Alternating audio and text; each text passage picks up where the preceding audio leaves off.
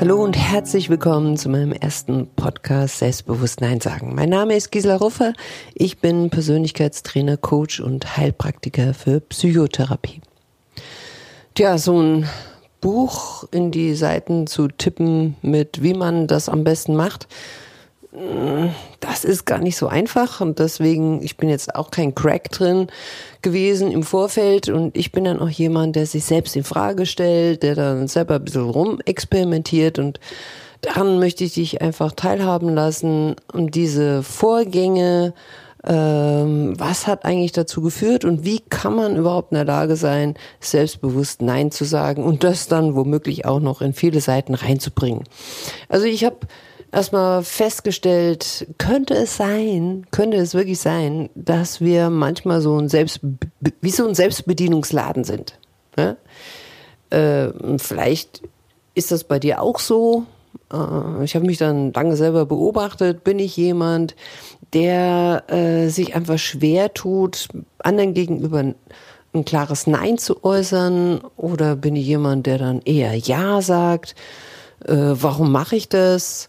Und dann habe ich gemerkt, naja, also ich sag dann schon lieber mal ja, weil ich will ja, dass die mich alle mögen. Ne? Und äh, dass die auch denken, dass ich ein guter Mensch bin. Ja, und daran sollen die ja auch erkennen, dass ich die anderen mag. Also ich sag dann schon mal lieber ja. Zumindest habe ich das festgestellt im Vorfeld zu all dem, was ich nachher geschrieben habe. Und dann habe ich festgestellt, ja, ich sag dann mal lieber ja, ich habe dann Zeit oder ja, ist ja klar, ich bleibe ein bisschen länger oder ja, natürlich höre ich gerne noch zu, noch eine Stunde, kein Thema äh, und mache ich doch gerne für dich oder sie und das macht mir alles überhaupt keine Mühe und ja, das macht mir überhaupt nichts aus. Aber dann habe ich äh, mir die Frage gestellt, ist, ist das denn so? Stimmt das denn so, wie ich das mache? Und vielleicht kennst du das auch. Das ist manchmal wie so eine Floskel im täglichen Umgang, so mit anderen. Das, das puzzelt einfach so raus. Man sagt einfach so, ja. Äh, aber wie, wie ehrlich ist das denn? Und äh, ich habe mich dann gefragt, was macht das denn mit mir und äh, mit meinen Beziehungen zu anderen, wenn ich mich selbst wie so ein Selbstbedienungsladen präsentiere? Ja, die anderen geben wie eine Bestellung auf oder die gehen rein und die nehmen einfach. Ja, und wie, wie lange halte ich das aus und wann bin ich womöglich irgendwann mal so müde davon, dass ich komplett aussteige, zumach und vielleicht möglichst jedem aus dem Weg gehe. Und ich kenne sogar Leute, die schotten sich komplett ab. Naja, und an so manchen Punkten habe ich mich dann auch schon dabei ertappt, wie ich manchmal nicht mal mehr das Ja sag. Ja, dann, dann, dann kommt nur so dieses, Tiefe einatmen und vielleicht noch so ein mühsam freundliches, ah, okay.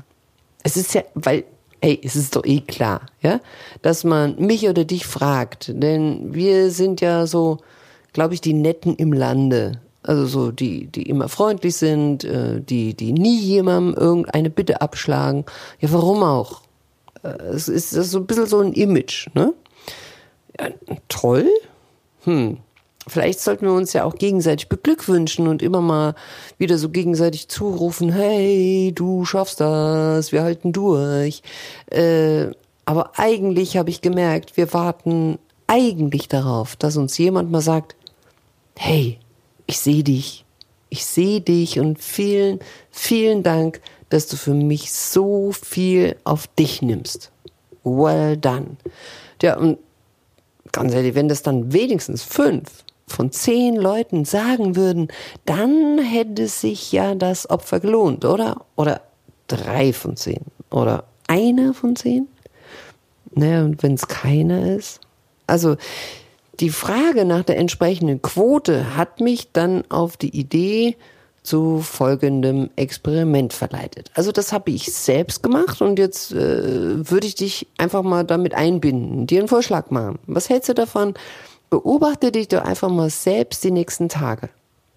Wie oft sagst du so, ja, äh, mach ich doch gerne, höre ich doch gerne zu, mm, kein Problem, ja, äh, bla bla.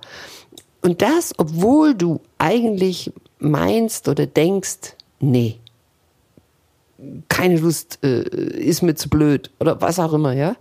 Und dann beobachte mal dabei dein Gegenüber Wie reagiert er denn anschließend oder sie anschließend? Äh, bemerken die überhaupt, was du für den anderen auf dich nimmst? Also ich habe dann mal geschaut.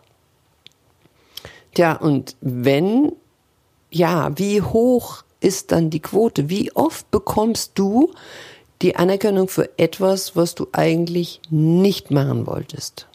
Also so überhaupt nicht, eigentlich. Ja, und wie verbiegst du dich dann in der Hoffnung, und das ist ja das Verrückte dabei, in der Hoffnung auf Anerkennung, die trotzdem immer wieder ausbleibt.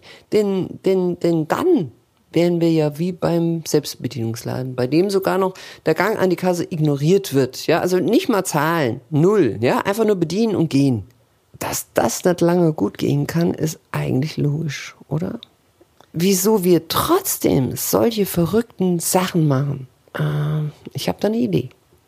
Aber ich sage jetzt schon mal selbstbewusst, dann bis zum nächsten Mal.